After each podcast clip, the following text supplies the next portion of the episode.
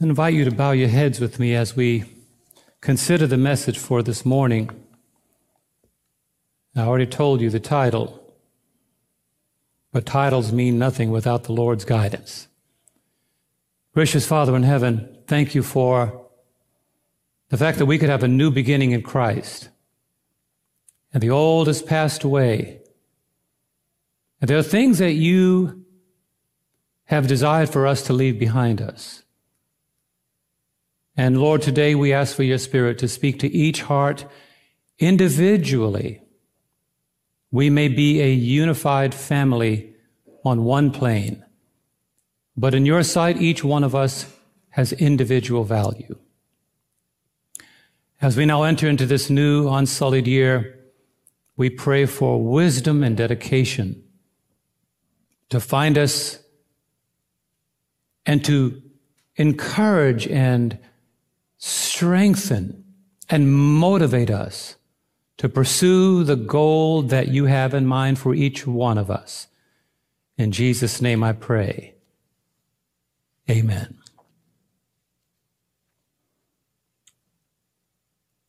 When you get ready for a holiday, you think less about what you have at home and more of where you're headed.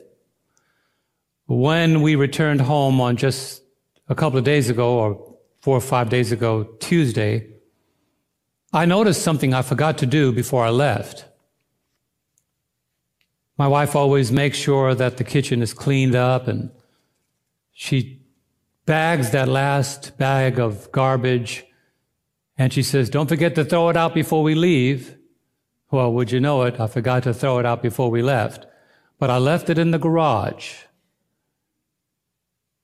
And when I came back and we pulled in the garage, I realized I had old garbage in a new year.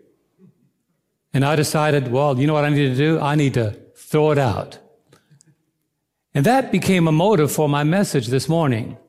Why are we keeping garbage from an old year, dragging it into a new year, some way hoping that maybe its intrinsic value will still remain as long as we hold on to it. So, you know, confession is good for the soul, hard on the reputation. I got some bags of garbage from 2020 I need to throw out. Can anybody else identify with that? You don't have to tell me all your business, but I know that some of us have stuff that we need to just get rid of. That's why the words of the apostle Paul was so important to me because he talks about focusing beyond the here and now. The Christian life is not a station at which we arrive, but it is a continual journey. It's a continual focusing. The Christian recognizing that he or she is not a citizen of this planet is continually focusing beyond where they presently are. They are looking, they're like Abraham says, he's looking for a city which hath foundations whose builder and maker is God. The Christian should never become satisfied or fully enamored by this world. We should be continually looking forward, continually pushing beyond the here and now. We can pass a year and say, well, there's got to be more. And I'm going to continue pressing.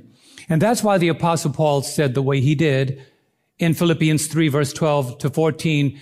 I love the way he framed it because he framed it in a way that I am not satisfied with where I am. I know that beyond this moment, there's something better that I need to keep pushing for.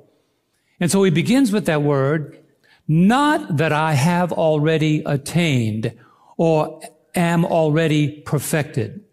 Never get to the place where you think that you have perfected anything. Because you've heard the saying before, practice makes that's a lie. There's no perfection in this life. Practice makes you better than you were before, but there's always room for improvement. He says, oh, or am already perfected, but I press on. Why does he press on? That I may lay hold of that for which Christ Jesus has also laid hold of me. And I love verse 13. Brethren, I do not count myself to have apprehended. Another word there is arrived. But one thing I do. How many things? One thing. And here it is. which is a hard thing for humans. Forgetting those things which are where? Behind. Reaching forward to those things which are where?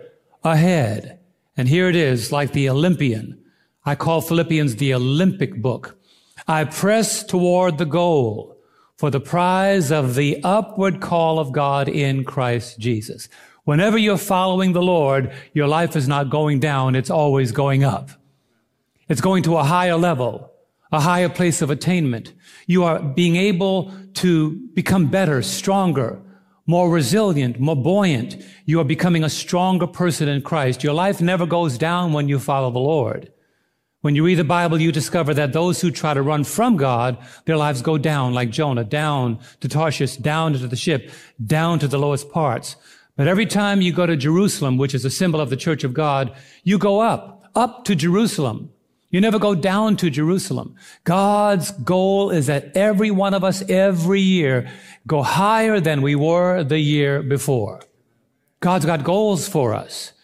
And my wife knows this. I set goals for myself every year. We set goals for ourselves. A couple of days ago or even yesterday, I said, what do you want to do differently next year? And she began to outline her goals. Don't call them resolutions because resolutions are cliches. And you don't have to wait till January 1 to start something new. If you wake up in the morning, that's a new day to begin something new. But the wise man Solomon made it clear that when we get down to the end of the year, he said in Ecclesiastes 7 and verse 8, and by the way, we're in the book of Ecclesiastes right now together. He said, the end of a thing is better than its beginning. That's all I'm going to take. The end of a thing is better than its beginning.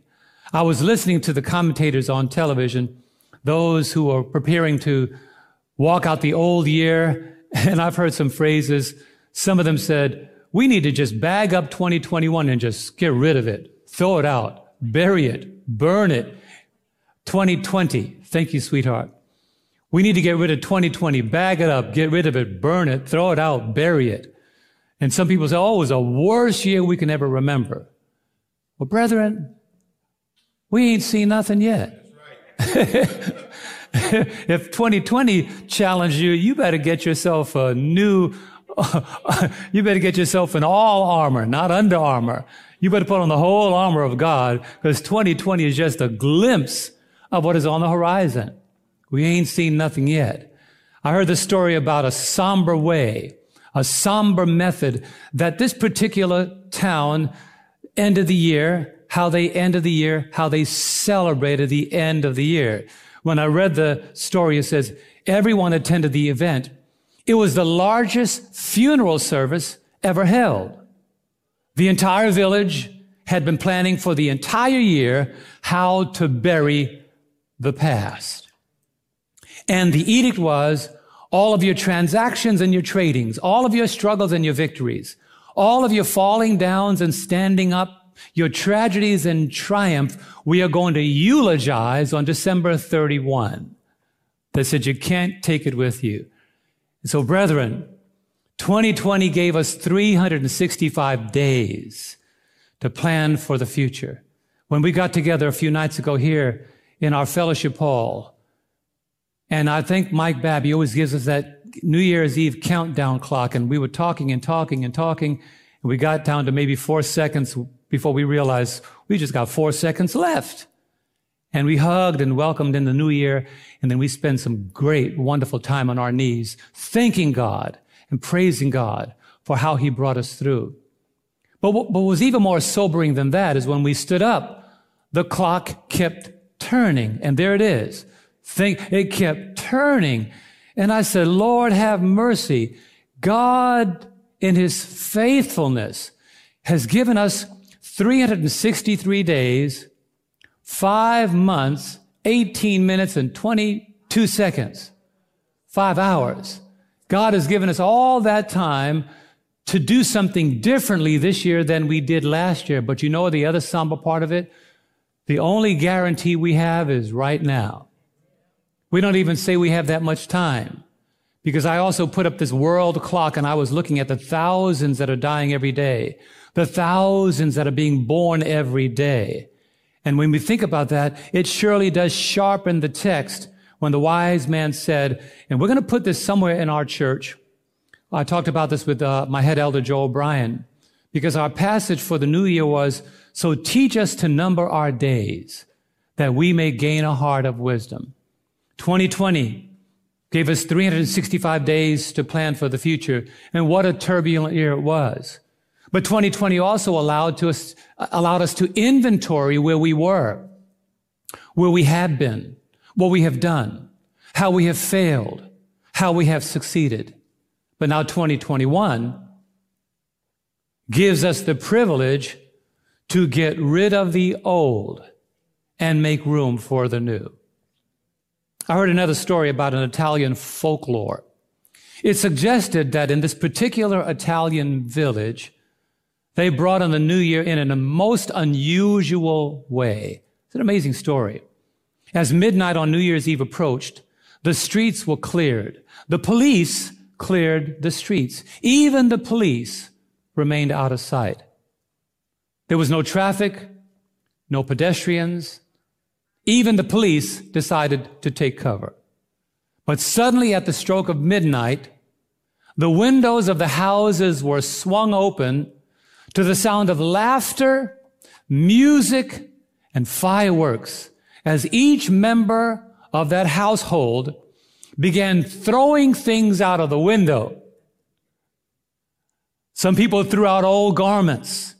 Some people threw out furniture that they hated. Can you imagine being on the street below?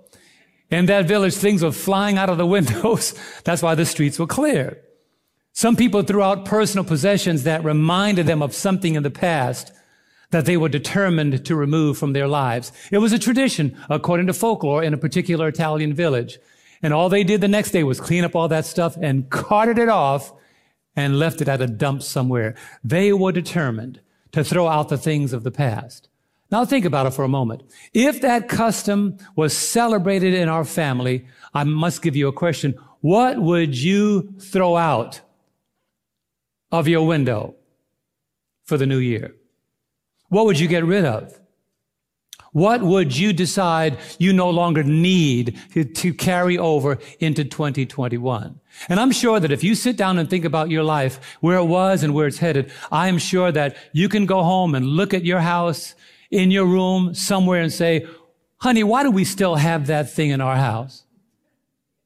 But even deeper than that, why do we still have that thing in our lives? Why do we still have that thing in our spiritual practices?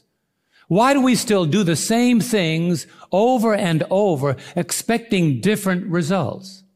How can God challenge us to move beyond what we have become accustomed to, the tradition of religion, and become a people that are more calibrated to the blessing of spirituality? What can we throw out? It's more than a custom because Solomon, go to Ecclesiastes 3 and verse 6, that Italian village, they had a wonderful practice because when you think about it, it's more than a custom.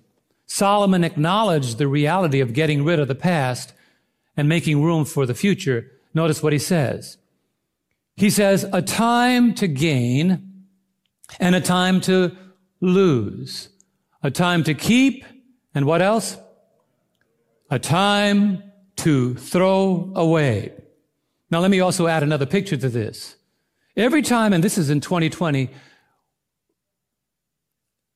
we have a shed in our backyard that has stuff in it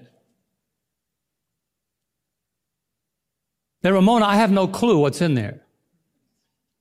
Now, we intended to get rid of that stuff Maybe 10 years ago, Jason.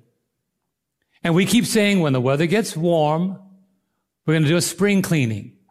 Well, we have. We've been cleaning out our garage. You can follow the pattern that's the same in some of your lives. You take stuff out of your house, you put it in your garage, then you take it out of your garage and you put it in your shed. And your shed becomes a funeral home for stuff that no longer has any value. But then every now and then you walk in it and you see all this stuff and you think to yourself, I need to throw it away. But then this little voice inside of you says, But what if you throw away something valuable and you haven't seen it for 10 years? Well, once again, confession is good for the soul, but terrible on the reputation. I may invite you all over to help us clean out our shed because one man's junk might become your treasure. I have things that you may need and I'll be glad to give it to you so that you can put it in your shed. But there comes a time to throw stuff away. And I've been looking at my life spiritually, inventorily. And the more that I find, and this is the blessing, the more that I find that there are things I need to get rid of. You know what I've been learning? I've been learning that God has been giving me spiritual insights into his word that I didn't have before. Why? Because I'm getting rid of me and saying, Lord, I want you to fill that place with you. And I can guarantee you, if you start getting rid of you, God will say, now you're making more room for me. That was the problem with the birth of Christ. There was no room in the inn. God is saying you got to throw away the stuff of the past, get rid of it so that you can make more room for me. But there is something good about ending the year, the old year. John Rice wrote, he said, no matter how spotted our past may have been, our future is spotless.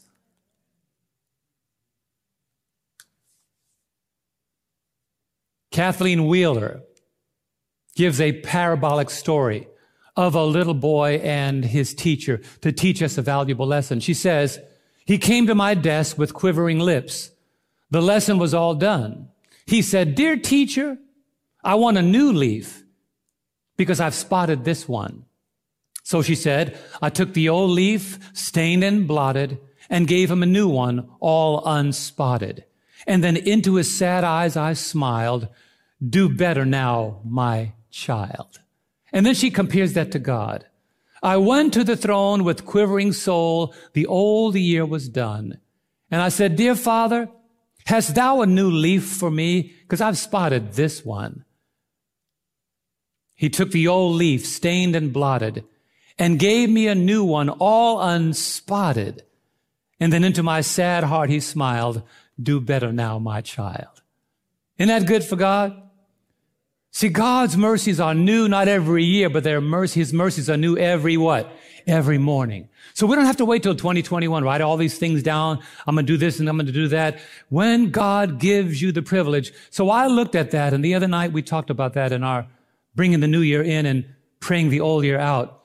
I, I gloried at the reality that God is in fact giving us an unspotted page. Come on, say amen, somebody.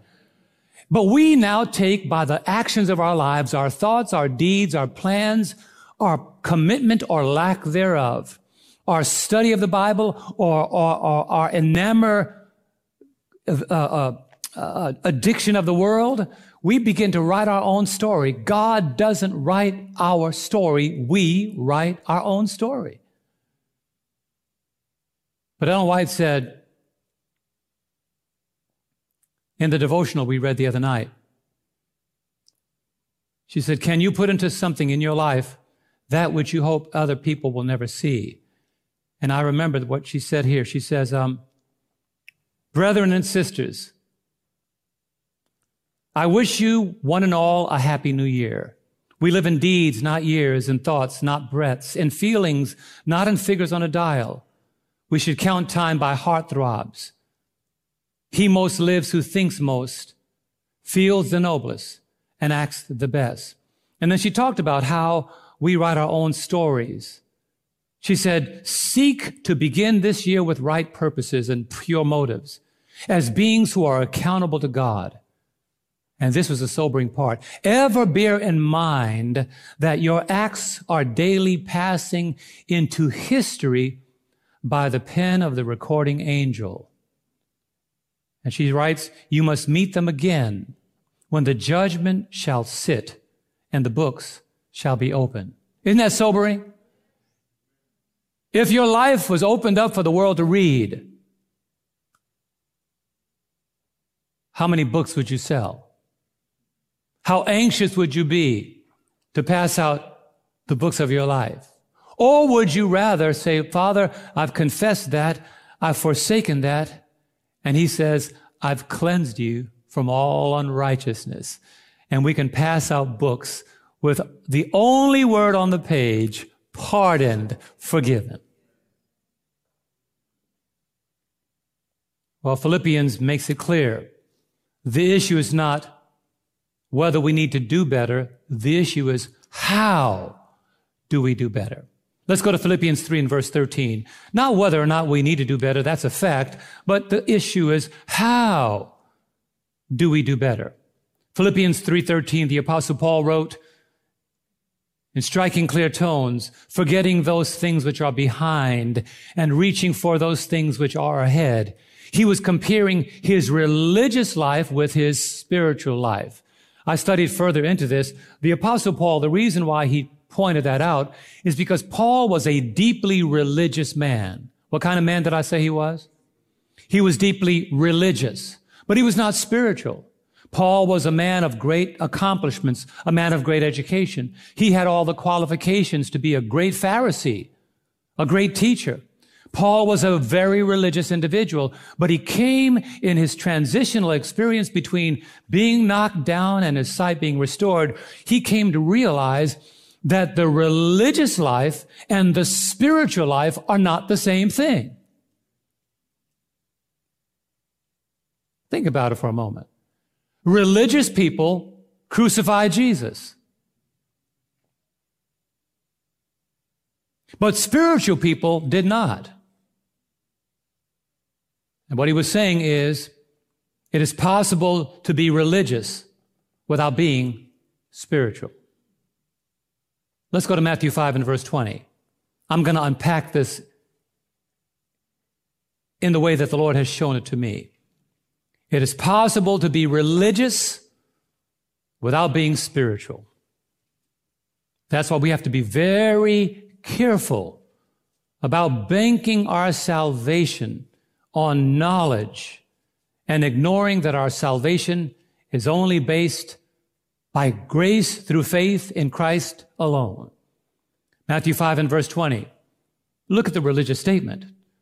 Jesus said, For I say to you that unless your righteousness exceeds the righteousness of the scribes and Pharisees, you will by no means enter the kingdom of heaven.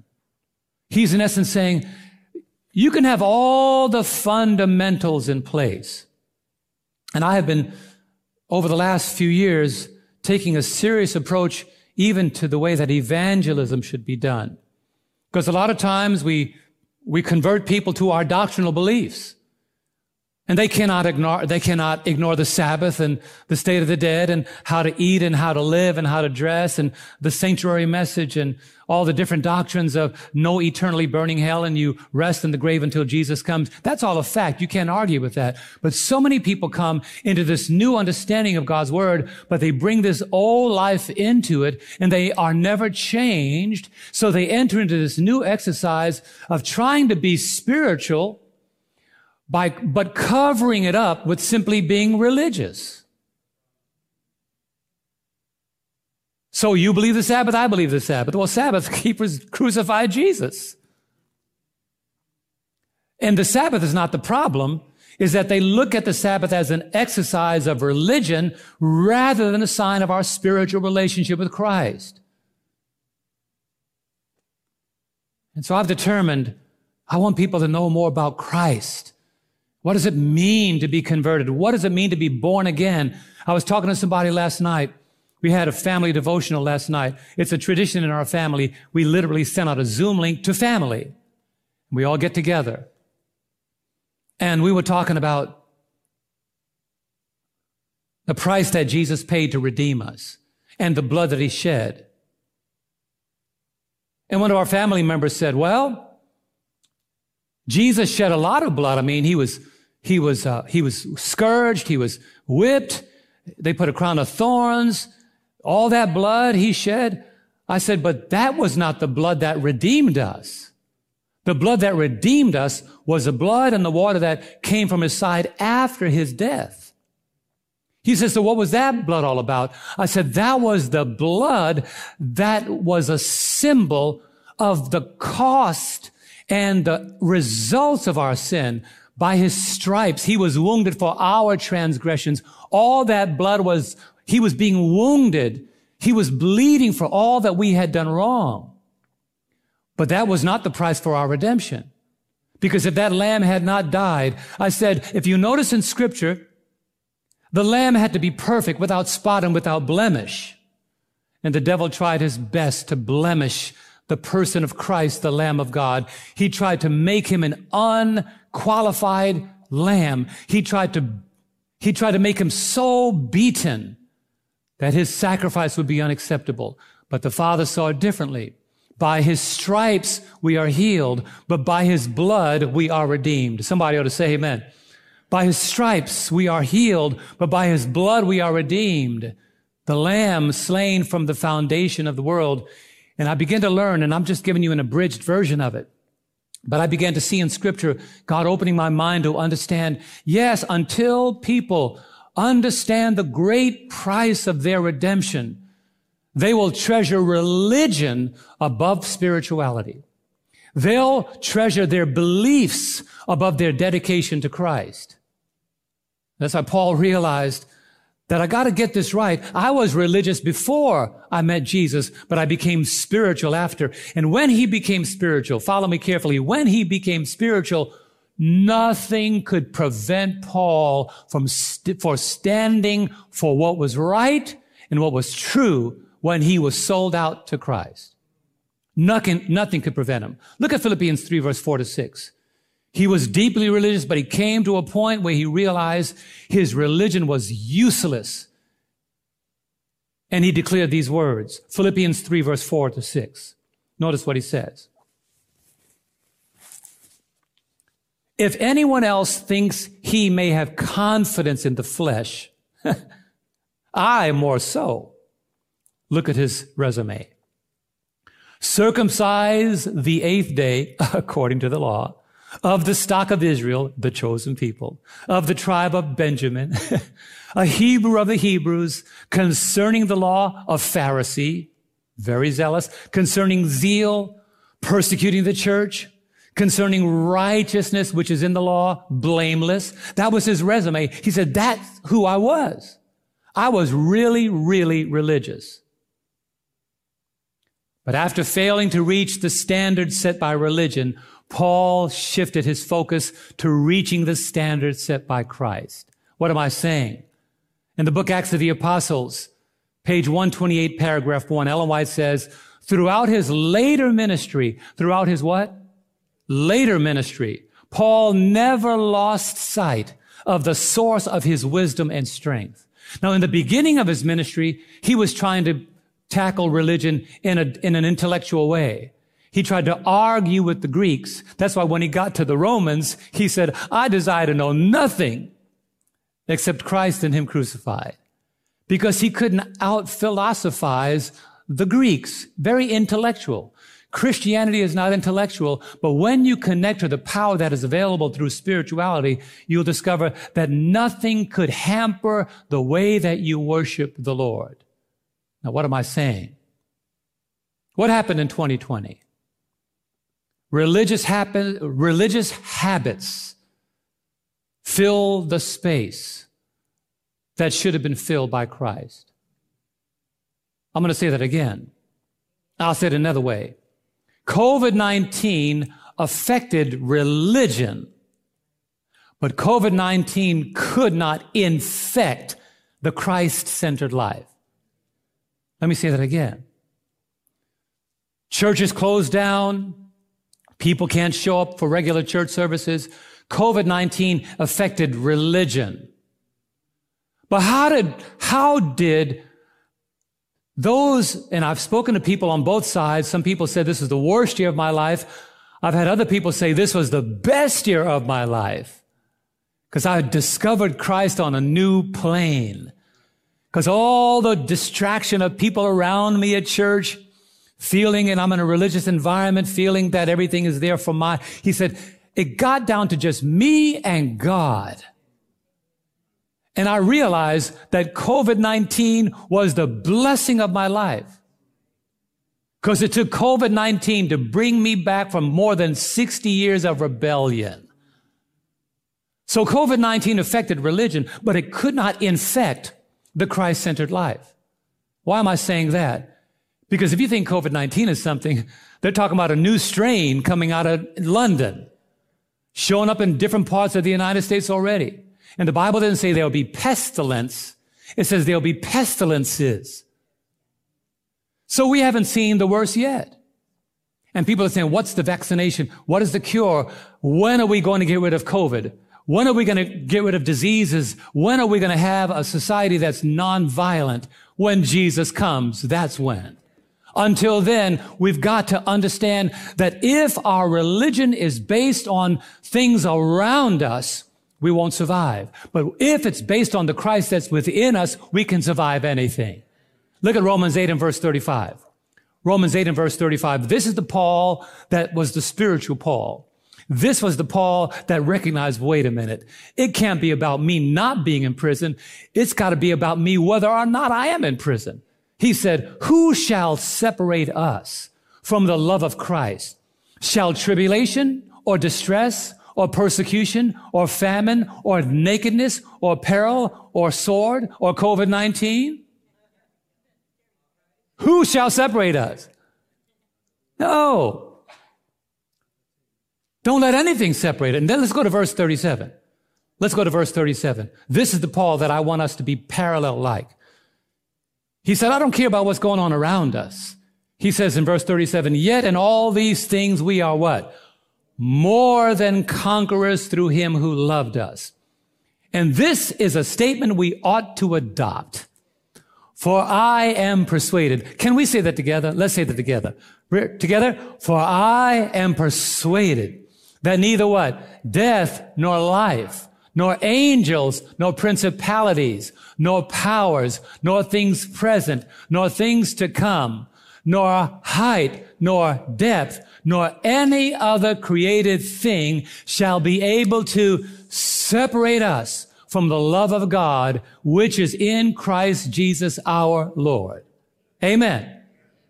Why? Because the devil has not yet shown us his darling weapons. He has not yet unfolded his best arsenal. And there are Christians falling left and right. I can't handle it. But the Bible told us that would come when tribulation arises when persecution arises, they are offended. They can't hang in there and they, they, they are, the, the, the word is choked in them and they cease to go on. And how sad it is in the parable of the sower, only 25% of them, Terry, survived. Some had shallow religion. They got excited real quickly. The fruits came up very quickly, but they had no root. And when tribulation came, they, they disappeared. You can't see them. Others fell on stony ground. It was hard to penetrate their cold hearts. And there were those who lost their sight to riches and worldly honor. And when tribulation came, they vanished. And then there was a 25% that just hung in there. Now, I don't want you to hang in anywhere. But I want to tell you something that you may already know, but you haven't tried it yet. And I'm not going to assume that you haven't, but I'm going to encourage you to keep going. Because if you could take the time to hide God's word in your heart, do you realize that the only thing the devil is afraid of is a Christian whose life is filled with Christ and a Christian who can stand on a thus saith the Lord. I mean, Jesus in the, in the wilderness of, of, of temptation, he didn't say, get thee behind me. He said, it is written. And if we can trace the victories that Jesus enjoyed, we would pattern our lives after the very similitude of the things he did. The Word of God is our power. The Word of God is our sword. The Word of God is not our helmet. It's not our breastplate of righteousness. It's not our feet shod with the gospel of peace. It is the sword. It is the only offensive weapon in the Christian armor. And if you don't know how to use this sword, you are a beautifully clad soldier ready to become a casualty. I don't want to be a casualty. I, I know what that's like. I got this close to death a number of times. But by God's grace, I'm not even going to brag, but by God's grace, if I do what I know I must do, God will do what he has promised to do. 2020 challenge those driven by religious habits. What does that mean? People that habitually attended church had to find creative ways to sustain their relationship with Jesus. But those that had a daily commitment to reading the Bible and a personal devotional life, COVID-19 could not change that. Yeah, I could open my phone up and show you all these devotions, all these devotions. When I read devotions, we read them together. I copy them and highlight them and I have a whole file in my phone in the notes. Not, not Facebook notes. Great devotionals from Ellen White and Oswald Chambers. And I give my own personal titles. When I'm invited to put on, to be put on the spot, I can pull up a devotional and I can remember that morning, that day, what was happening when God spoke to my heart afresh again. I'm saying to you, friends and family, only way that you're going to survive what's ahead of us is you've got to get a regiment. You've got to eat like there's no more food coming. You've got to eat like one day your Bible is going to be taken away. Oh, by the way, it will be. The sad reality, those that relied on nourishment outside of their own personal effort began to starve and eventually they succumbed to spiritual malnutrition. The churches today, I've seen religion outside of this. We were in California together. It's hard when Sabbath comes. What are you going to do on Sabbath? We're going to go to the beach, go to walk in the forest, go for a ride on our bikes. And the devil is saying, Great. Wonderful. I'm waiting for somebody to say, We're going to have worship together as a family. We're going to read our Bibles for more hours than we can during the week because we're not at work. We're going to pray together. So I ask these questions just to see what I'm going to get. What are you going to, do today? Well, we're going to watch this religious movie. And I'm not going to, I'm not, I'm not by any means slamming it. We're going to watch 3ABN. That's great. But I just said, if you rely on spiritual nourishment outside of your own personal connection with Christ, it's just a matter of time before you become spiritually malnourished. So what we've been doing, we've been intentional about our spiritual life. Intentional. What word did I just say? Intentional. What does intentional mean? No. No, I'm going to read our, let's read our Bibles. No. Turn that off. No, it's time to, uh, no. And you know how shows are nowadays on television? You know, when one show ends, there's no commercials. They go right into the next one.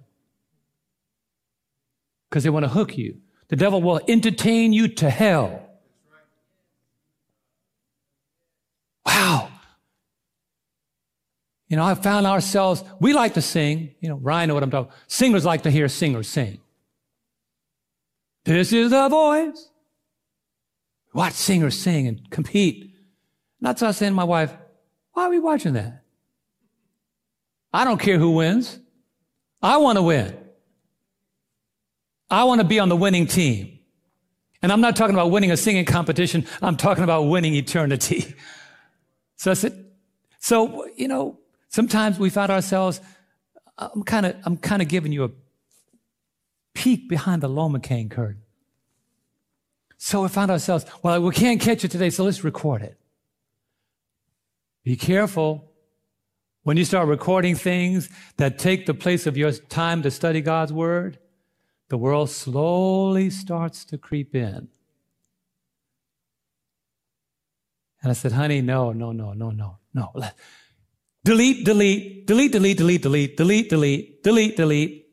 Pick up and read. And you know what? I can tell you when you read past Listen to, when you read past the yawning, the yawning stage, because we all have a yawning stage when we open the Bible. Am I telling the truth? you know, commercials, they change like every 10 seconds. But the Bible doesn't. The Bible is not, at 25 gigahertz speed either. It's slow as all get out. You got to read it. it's going to stay the same. It's not going to switch like they do in commercials. You go, Lord, I cry out to you.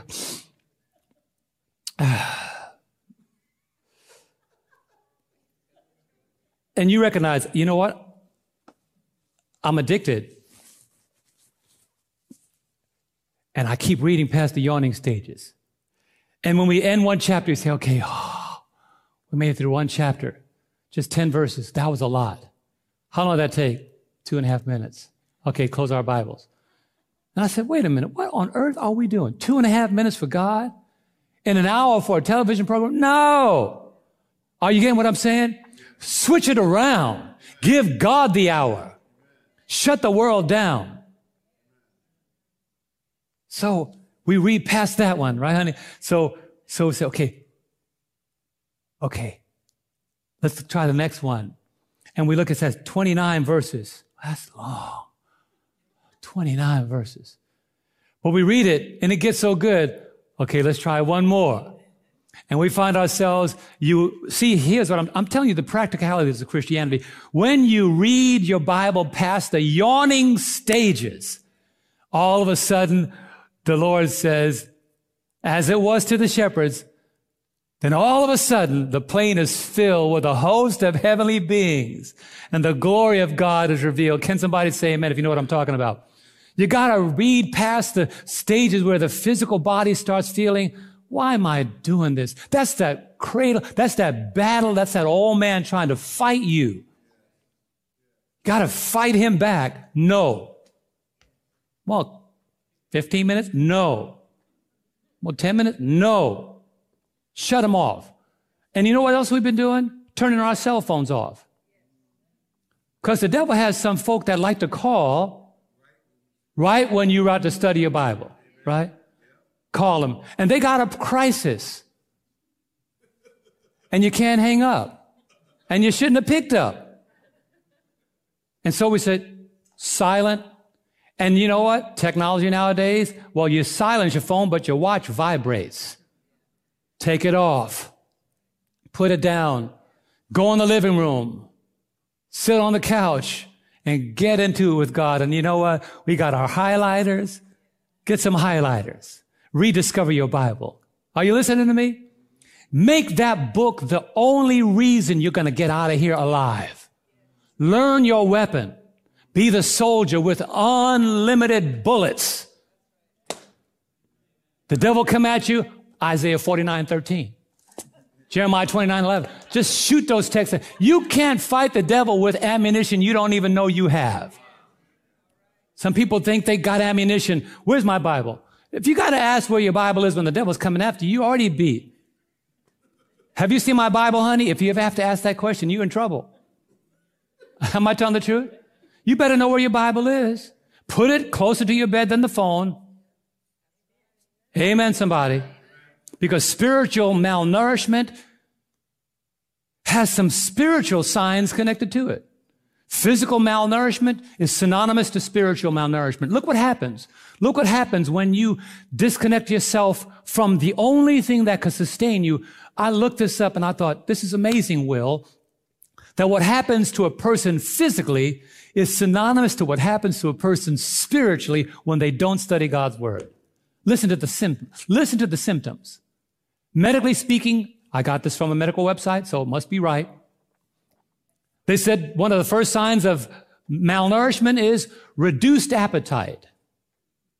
Spiritual things no longer appeal to you. Reduced appetite. Lack of interest in food and drink. Bible study loses its attraction. Food. Feeling tired all the time. Loss of spiritual energy. Can't bother to go to. And you know what amazes me? This is what's amazing me. You ready for a blow up? We ain't even asking you to drive to church for prayer meeting. We're asking you to click on the internet. Duh. Just click the link we send you in an email. It could be frightening. You might discover something that might spiritually get your attention. Click on the link you get in an email. You don't even have to leave your house. You could do it with your slippers on. You can have your food right next to your computer. You drink there, just click on it and something might happen. How simple is it to access spiritual things? Yet how recalcitrant, feeling tired all the time, loss of spiritual energy. And then the next thing is feeling weaker, losing the ability to put forth spiritual effort. Bible says, I don't have time. Getting ill often and taking a longer time to heal. Unresolved issues. Now, malnourishment. Wounds take a long time to heal. Relationships remain uh, relationships remain broken. Wounds take a long time to heal. They say when a person is physically malnourished, they get a wound and it takes too long to heal. When a person is spiritually malnourished, your relationships cannot heal. Poor concentration. When is he going to end his sermon? Got to go home and sit down on my couch. At 168 hours, why does he want more than one? I don't want anything. And finally, feeling cold all the time, you're spiritually nearing death. Only dead people are really cold. That's why while everybody else is saying Happy New Year, the reality is church attendance and spiritual activity is at an all-time low. That's the fact. Did you see Times Square the other night? Those million people were home. They couldn't go to Times Square in New York City. So they still tried to fill us with hype, get us excited. Oh, a happy new year. It's like celebrating death. They're all dying. This guy married to that guy. And this guy, this is my husband. And that guy married that husband. And they're laughing us into an adoration of sin. And somebody's on the top of a building they want to make you all enamored by the glory of the beauty of the lights and the camera and the action, the purple lights and the great singers. And I'm thinking, let's just read our Bible. That's why now more than ever before, the words of the author of Hebrew need to be heeded with urgency. Hebrews 10:25. Look at it. These are words from our commander in chief. He's saying you've got to do something differently. What are the two words? Not forsaking. What are they? Not forsaking the assembling of ourselves. How? Together, as is the manner of some, but exhorting one another and so much the more as you see the day approaching. Is the day approaching? Yes, it is. It's coming. It's coming like a COVID 20. Because you, you see what happened in 2020. We didn't even know it was coming. Kobe Bryant got lost his life, his wife, his daughter and he, sad. It just crushed my world. Because I, I, you know, I admire the young man, his accomplishments, and to see a young man and his daughter die in such a fiery helicopter accident, it brought me to tears. Only to realize that what was on the horizon will make us completely forget. That's a Bible is saying, don't forsake the assembling of yourselves together. The day is approaching. The day is approaching. What day? The day when men that are sinners would have wished they had turned their lives to Christ. What day is approaching? The day when they're going to look for the word of God. It will not be found. What day is approaching? The day when they'll be banging on the doors of the church and they'll be forever closed. What day is approaching? The day when people will not have the right in America to tell the truth. What do we believe? I don't know. Brethren, we got to be evergreen trees. When the winter comes, we have to stay green in Christ. That's why the secret of the New Testament church was commitment. Commitment. What word did I just say? Commitment. Acts 2 verse 46 and 47. The secret of their success will be the secret of our success. And we are planning as a board to increase our activity for the new year. We have a week of spiritual renewal coming up. Whole week. Every day here starting on the 16th to the 23rd, every night here. We have some great speakers lined up. I'll tell you about it. And you should have gotten the email. But look at their secret. Look at the secret. Acts 2 verse 46. So continuing how often daily with one accord where in the temple. We're going to do that here. We want to begin the year doing that here. And breaking bread from house to house. Find ways to make your home a place where safely you can gather and break the word of God together. Start with your family. The Bible says they ate their food with what?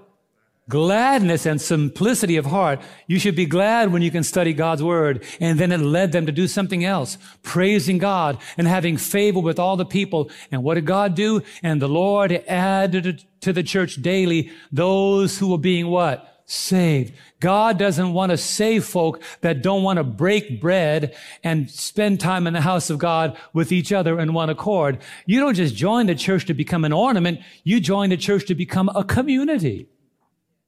And when you work together and pray together and heal together and grow together and study together, you become just like that parable where a guy told a story about a, a whole herd of sheep and wolves that were always you know, eyeing the sheep to see if he could destroy one of them and get them away. But, but, I did not know this. I learned this is an amazing thing.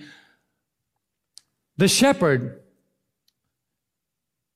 trained the sheep to t- heighten their natural instincts. And they had this natural instinct that in a herd setting, if they sensed danger, they pressed together.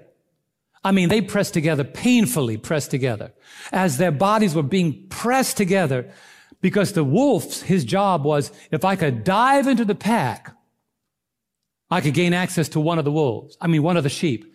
So what they did was, when they sensed danger, the shepherd would corral them together and they would press together so much so that their backs became a flat plane. And when the wolf tried to jump in, all he could do was run from one end to the other and ran right out because they created a flat plane along their backs. That was not the sh- back of a sheep any longer, but it was a flat plane because they pressed together. God's people need to press together because the devil is looking for those who think that by themselves they can survive without the unity and support of being in one accord. So when we have opportunities to be here, to worship together, take advantage of it. Be a part of it. Gladness will fill the heart of those that spend time together in God's word.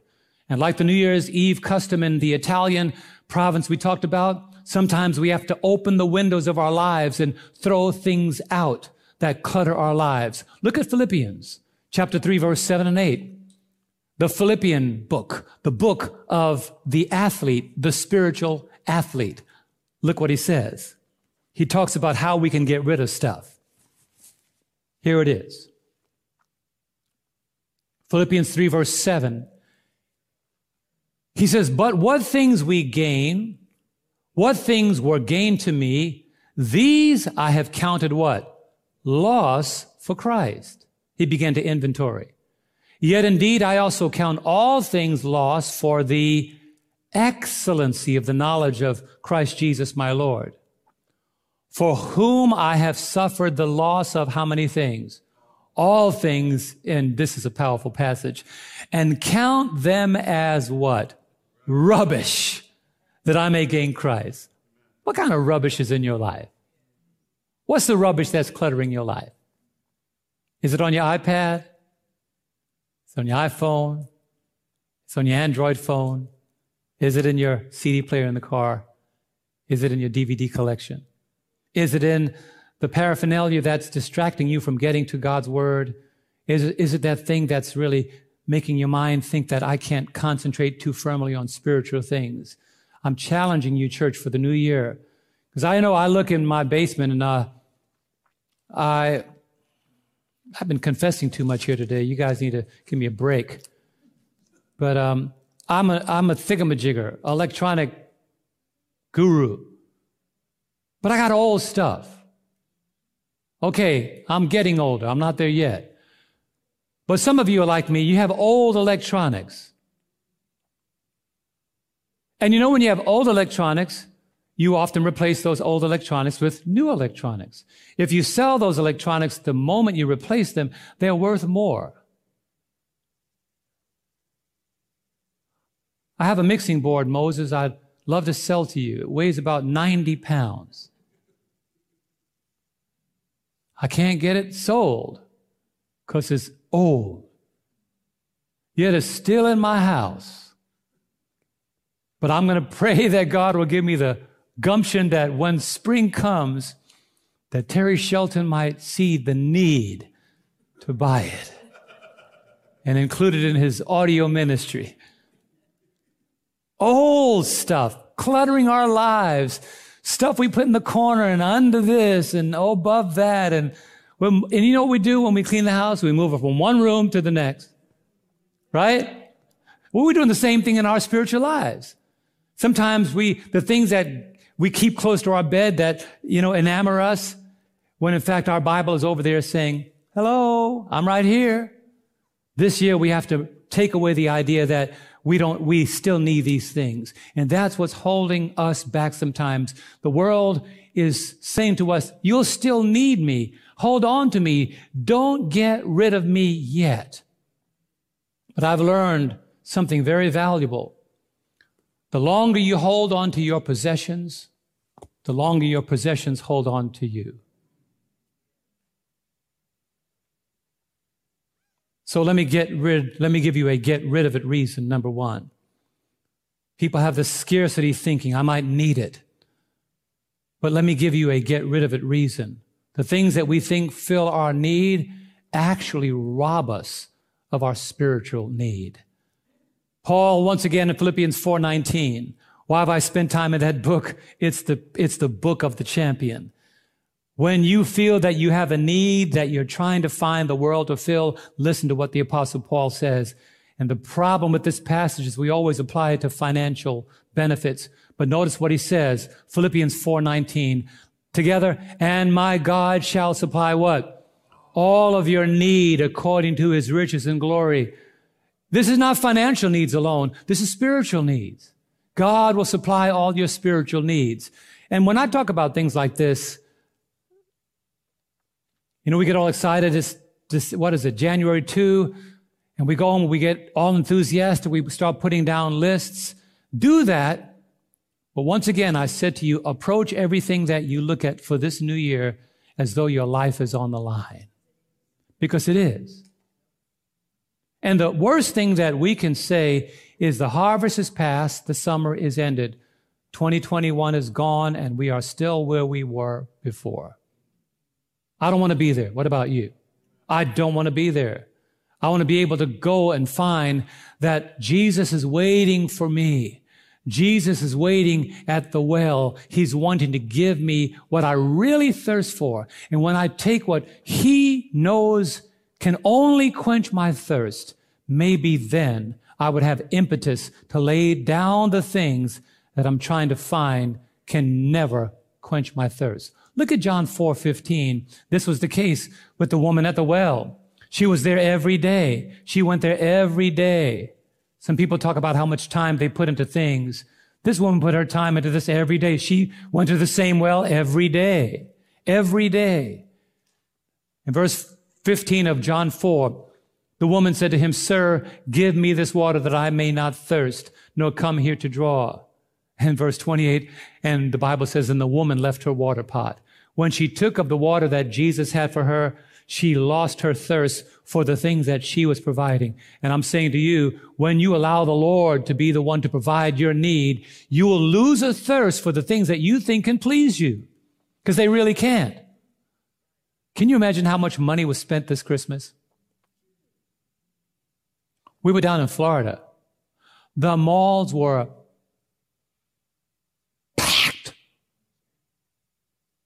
super spreader events.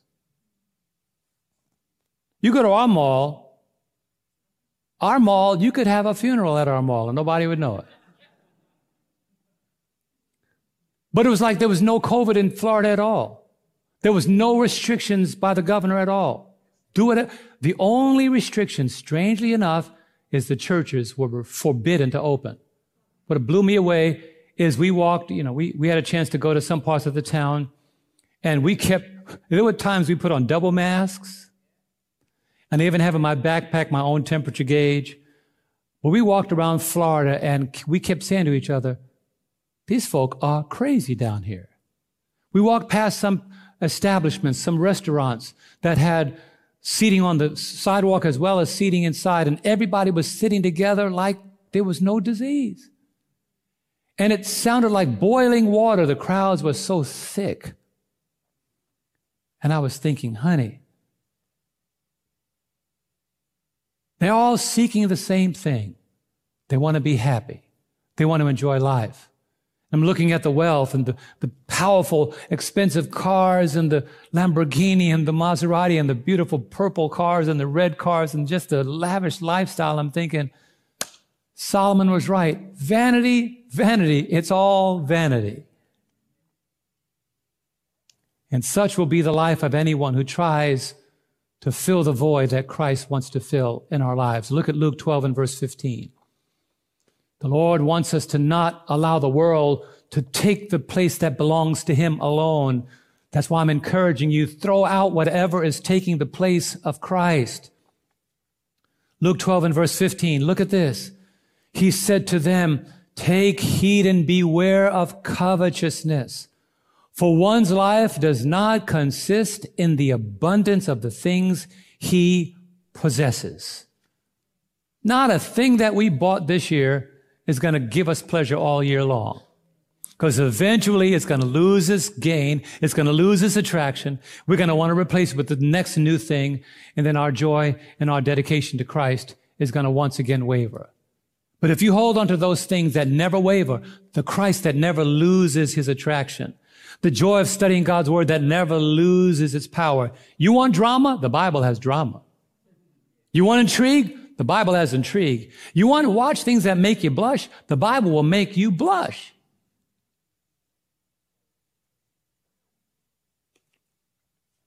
You like war? The Bible is full of war. You like victory? You can find it in the pages of scripture.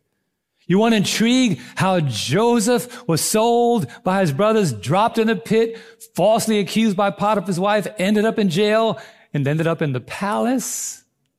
From pits to palaces, you'll find it. It's in the Bible. It's filled with stories that will thrill your soul. But here's the problem. We have allowed the world to do our thinking for us. And God is saying, hey, let's think together. Let's think together. Let this mind be in you, which was also in Christ Jesus. Let's think together. Just a few more points before I end. What does God want to do for us this year? Isaiah 43 19. What does He want to do for us? What does He want to do for us? Hmm. Right now, this is funny. I've been getting all these phone calls from car dealers, sending me texts and emails, Nissan, Volkswagen, Lexus. I'm thinking, when you go on the internet to just do one search, you notice how it happens, Ricky?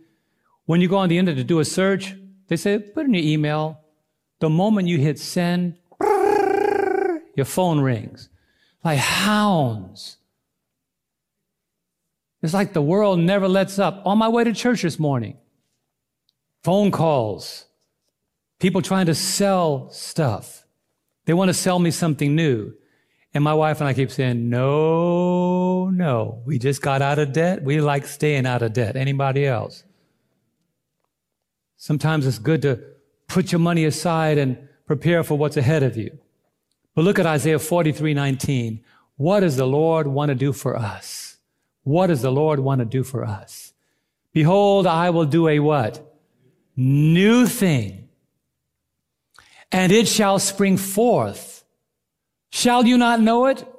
I will even make a road in the wilderness and rivers in the desert. Don't run past that because 2020 took us to the wilderness. 2020 took us to the desert. But God is saying it may be deserted, but I can make a road even in that. 2020 took us to the dry places, but God can take us to the oasis of his blessings. 2021 has not caught God scratching his head on his throne, wondering what to do next. Old things, old habits, old teachings, old beliefs, old practices, and even the, even the credulously, I can't even find the word, help me, Holy Ghost, even the ridiculous statement, I've always done it this way, get rid of that too. Break the chains of the past and choose to do a few things. Here's what they are. I have three last texts. Let's go to Hebrews, let's go to Romans 12, 2. How do we get rid of the old habits, the old thought, the old thoughts, the old teachings, the old beliefs, the old practices? How do we do it? How do we do it? This is the practicality of the way that God wants us to be in this new year. How do we do it? How do we do it? Romans 12, 2. And do not be conformed to what world? This world. But be what? Transformed by the renewing of your mind. And what's the benefit? This is the benefit that we often overlook because people want to know whether or not, whether or not your Christianity works. People want to know whether or not your Christianity works. And I've learned something very valuable. If they don't see it working for you, they don't want it. If it don't work for you, why do I want to join something that ain't working for you? Why do I want, why do I want to be a part of a failure because you're showing me in your life it doesn't work for you? That's why the latter part of this I don't want to run past that you may prove. That means your life will have evidence. What is that good and acceptable and perfect will of God? When your mind is renewed and your life is transformed, people will say, I've got evidence that this man Jesus is real. I see it in the life of the person that attends that church or the teacher that teaches that class or the person that works with me that goes to that particular congregation. I see the proof that there's something good and acceptable, acceptable and perfect. And that person's life is evidence that Jesus is real. You see, our goal is to be like Jesus. And in Jesus, there is no value in nostalgia. There is no value in things that used to be done. There is no benefit in what used to be. Christ wants to do a new thing. Second Corinthians 5 and verse 17. Here's another passage you are greatly familiar with, but it fits perfectly into the new year. Notice what the Bible tells us by the apostle Paul. He has been our teacher today. For the most part, Isaiah has contributed, but Paul has been speaking to us all morning. The Bible says in 2 Corinthians 5 and verse 17, a text for a new year. Therefore, if anyone is where? In Christ, he is a what? New creation. Old things. What kind of things? Old things have passed away. You know what that another phrase for passed away is? Died. Behold, all things have become new. So here's the formula for a new beginning. Number one, it's not what we need, it's whom we need. Say that again. It is not what we need, it is whom we need. Formula number two. It is not what we paid for, but is what Jesus paid for. That which he paid for will never lose its value. Thirdly, it is not the thrill of getting more, but the blessing of being more. I want to be more. I want to be more of what Christ wants me to be for the new year. What about you? I want to be that individual that people can say, it's working. I'm seeing some changes. Praise God. And those changes can only happen if Christ is on the inside producing the evidence that he is at home and he is working. And number four, it is not the connection to earthly relatives alone, but the unbroken connection to our heavenly Father that is going to carry us through this year 2021. Ellen White says in Desire of Ages, page 224 and 225, these words. Because sometimes people think to themselves, okay, Ron, is it going to work? If I follow the Lord, is it going to work? Listen to these words of inspiration, beautifully put. Very short sentence, very short paragraph. She says, God never leads his children otherwise than they would choose to be led. If they could see the end from the beginning and discern the glory of the purpose which they are fulfilling as co-workers with him. If they could see the end from the beginning, they would say, I wouldn't choose any other direction other than the direction that God chose for me. So I don't know where you are, but I'm going to end with the passage that I began with. I want us to throw out the clutter of 2020 and make room for God's blessings and provisions and presence in 2021. Is there a particular formula? It all comes down to what you want. Do you want it badly enough?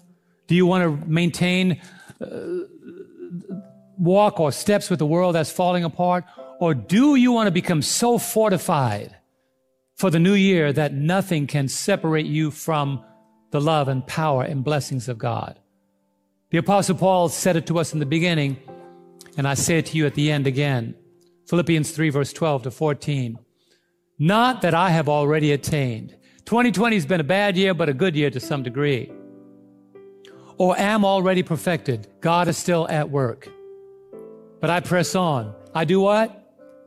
I press on. That I may lay hold of that for which Christ Jesus has also laid hold of me. I see Christ wanting to pass the baton to me. I got to keep running to grab it. Brethren, I do not count myself to have apprehended. I'm not there yet. Bear with me. But one thing I do, let's say this together. Forgetting those things which are behind. Come on, give me no more umph. Reaching forward to those things which are ahead. What do we do together? I press toward the goal for the prize of the upward call of God in Christ Jesus. Is that what you want this year? The call is still there, but you got to press to it. Notice, you got to press to it. You can't float to it. You can't slide to it. You got to press to it. You got to be the football player that sees the goal and you see the opposition, but you got to press. You got to press. You want to press this year? Let's stand together and ask God to press in our lives as we throw out the clutter of 2020 and make room for the blessings, provision, and presence of God in 2021. Father in heaven, you told me to take the practical approach today, just to talk to the congregation, to talk to those who have tuned in today, to take inventory of our lives. It is so easy to fall back into the rut of being religious and just use the cliches to bring enthusiasm and excitement. But Father, the practical places of life are where we live. The mountaintop experiences can carry us but for a few seconds. The lights, the camera, and the action can make us feel good, but there's no sustaining value there. So I pray today, Father, that you'll reach into the hearts of your people. Help us to stand in front of the mirror and you be the one that examine us and show us our deficiencies. Show us where we can be stronger better, more spiritual, more dedicated. Awaken within us a thirst for your word, a desire, a hunger, a thirst for righteousness. And we know that when we hunger and thirst for your word and for righteousness, we will be filled. You promise.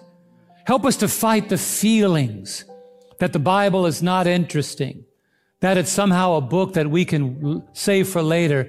And we pick up our devices instead and we go to the internet and all the electronic distractions around us. Lord, help us to do as Jeremiah said, ask for the old paths where righteousness dwells and find the walk with you. Because Lord, we know if 2020 has taught us anything, is that the world can change in a split second and catch us unaware. And we don't want that to be the case in 2021. We want to go forward. We want to go upward. We don't want to look back. We don't want to hold on to the things of the past. We want them buried to make room for the blessings, the provision, and the promises that you have available for us in 2021. So teach us, Lord, how to throw it out and make room for you. This I pray. This we pray in Jesus' name and for his sake. And all of God's people said, Amen and amen.